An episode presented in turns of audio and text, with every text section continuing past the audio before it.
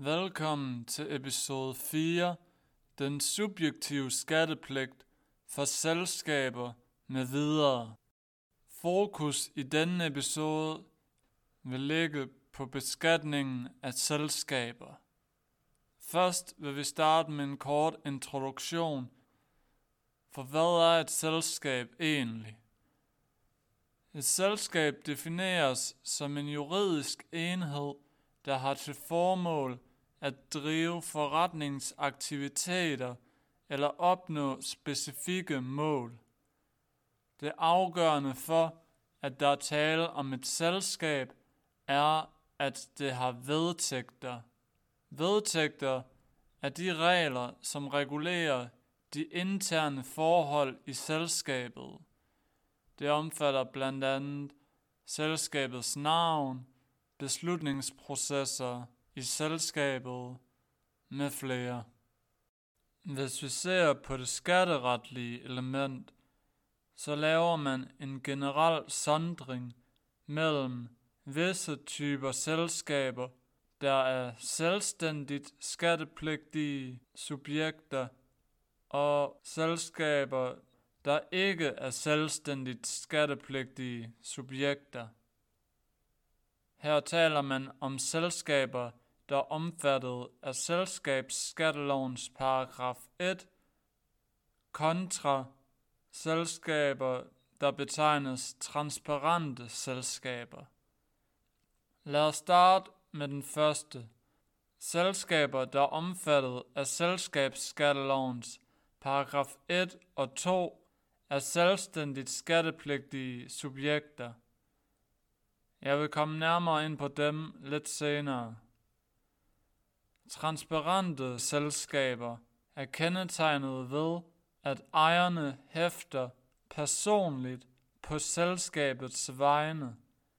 Transparente selskaber er derfor ikke selvstændige skattesubjekter. Transparente selskaber er for eksempel interessentskaber og kommanditselskaber. En sidste gruppe selskaber er dem, der er omfattet af selskabsskattelovens paragraf 3. De er undtaget fra skattepligten. Det omfatter blandt andet Danmarks Nationalbank, staten og dens institutioner, med nogle få undtagelser, der fremgår af paragraf 1. Nu vil vi se på selskabsskattelovens paragraf 1. Paragraf 1 opremser selskaber, der er fuldt skattepligtige til Danmark. Den svarer til kildeskattelovens paragraf 1 om fuld skattepligt for fysiske personer. Et gennemgående krav for, at selskaber skal være fuldt skattepligtige efter selskabsskattelovens paragraf 1, er, at de skal være hjemmehørende i Danmark. Jeg vil gennemgå nogle af eksemplerne i paragraf 1. Efter styk 1, nummer 1, er det indregistrerede aktieselskaber og anpartsselskaber, og det er den mest relevante gruppe for denne episode. Nummer 3 omfatter andelsforeninger. Nummer 6 omfatter andre foreninger med videre. Det kan bemærkes, at virksomheder, der er omfattet af styk 1, nummer 2 til 6, det omfatter andre selskaber med begrænset hæftelse eller nærmere opregnede foreninger, anses som hjemmehørende i Danmark, hvis enten de er registreret i Danmark, eller ledelsens sæde er i Danmark, jævnfør paragraf 1 styk 6. Med ledelsens sæde menes det fysiske sted, hvor de beslutninger, der er forbundet med den daglige ledelse, træffes. Jeg kan anbefale at læse bestemmelsen. Indledningsvis skal det nævnes, at skatteprocenten for selskaber ligger på 22 procent. jævnfører selskabsskattelovens paragraf 17. Hvis vi ser på selskabsbeskatningen for aktie- og anpartsselskaber med fuld skattepligt efter selskabsskattelovens paragraf 1 stykke 1, så opgøres indkomsten efter de samme regler, som gælder for fuld skattepligtige personer, for så vidt de efter deres indhold er anvendelige på selskaber. Jævnfører selskabsskattelovens paragraf 8 styk 1. Hvad indebærer det? Det indebærer blandt andet, at man ved opgørelsen af selskabernes indkomst skal kigge på statsskattelovens paragraf 4-6 samt aktieavancebeskatningsloven med flere. Hovedreglen er derfor, at global indkomstprincippet anvendes ved opgørelsen af selskabernes skattepligtige indkomst. Så kan man spørge, er der nogen undtagelser? En undtagelse følger af selskabsskattelovens paragraf 8 styk 2. Ifølge den beskattes danske virksomheder ikke fra indtægter, der kommer fra en ejendom, der er beliggende i udlandet, eller fra indtægter fra et fast driftssted i udlandet. Dette princip betegnes som det delvise territorial princip. Så kan man spørge, hvorfor har man reglen i paragraf 8 styk 2? Det skyldes, at lovgiver har ønsket at forhindre, at danske selskaber reducerer beskatningsgrundlaget med fradrag for underskud fra udenlandske driftssteder eller ejendomme. Der gælder dog fire modifikationer til paragraf 8 styk 2. En af de væsentlige af dobbeltbeskatningsoverenskomster, hvor Danmark er tildelt beskatningsretten. Så forestil jer, at en dansk virksomhed har en ejendom, der ligger i Tyskland. Som udgangspunkt er den danske virksomhed skattepligtig af indtægterne fra den ejendom, jævnfører global indkomstprincippet. Dog følger det af selskabsskattelovens paragraf 8 styk 2, at selskabet ikke er skattepligtigt af indtægter, der kommer fra en ejendom beliggende i udlandet, med mindre Danmark og Tyskland har indgået en dobbeltbeskatningsoverenskomst, hvor Danmark er tildelt beskatningsretten for den type indtægter. Så vil den danske virksomhed være skattepligtig til Danmark af indtægten. Modifikation 2 til paragraf 8 styk 2 er indkomst, der erhverves ved international skibs- og luftfartsvirksomhed. Modifikation 3 er tilfælde, hvor der er aftalt international sambeskatning, jævnfører selskabsskattelovens paragraf 31a. Vi vil nu se på international sambeskatning. Hvis vi først kigger på sambeskatning, så indebærer det her, at man opgør koncernforbundne selskabers indkomst som en samlet indkomst. Hvad er koncernforbundne selskaber?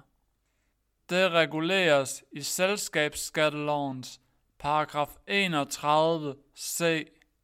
Styk 1 lyder indledningsvis således.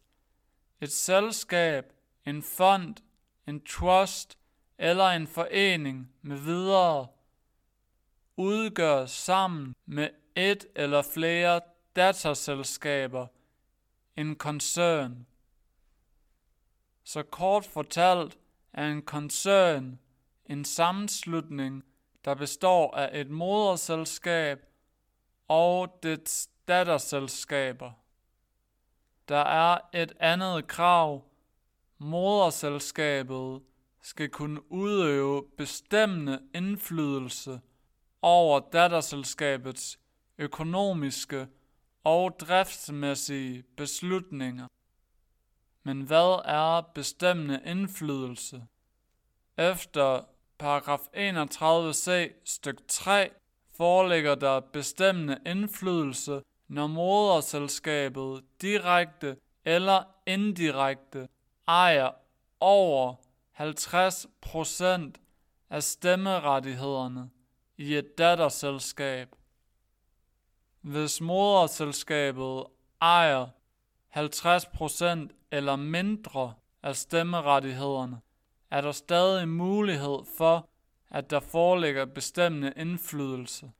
Det reguleres i styk 4, der nævner fire forskellige muligheder.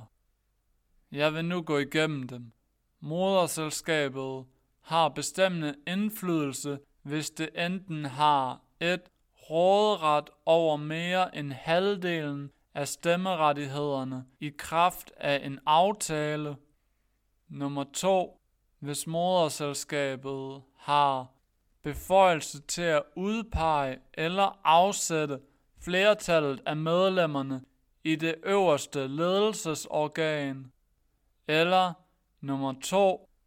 hvis moderselskabet har beføjelse til at styre de finansielle og driftsmæssige forhold i et selskab i henhold til en vedtægt eller aftale. Nummer 3.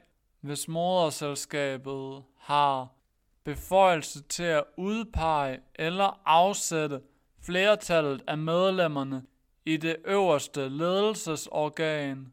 Eller nummer 4. Hvis moderselskabet har råderet over det faktiske flertal af stemmerne på generalforsamlingen eller i et tilsvarende organ, og derved besidder den faktiske bestemmende indflydelse over selskabet. Det var de fire muligheder. Blot en af betingelserne skal være opfyldt, for at moderselskabet vil have en bestemmende indflydelse over datterselskabet. Jeg kan anbefale at læse paragraf 31c for at få styr på koncernselskaber. Et eksempel på en koncern i Danmark er Mærsk.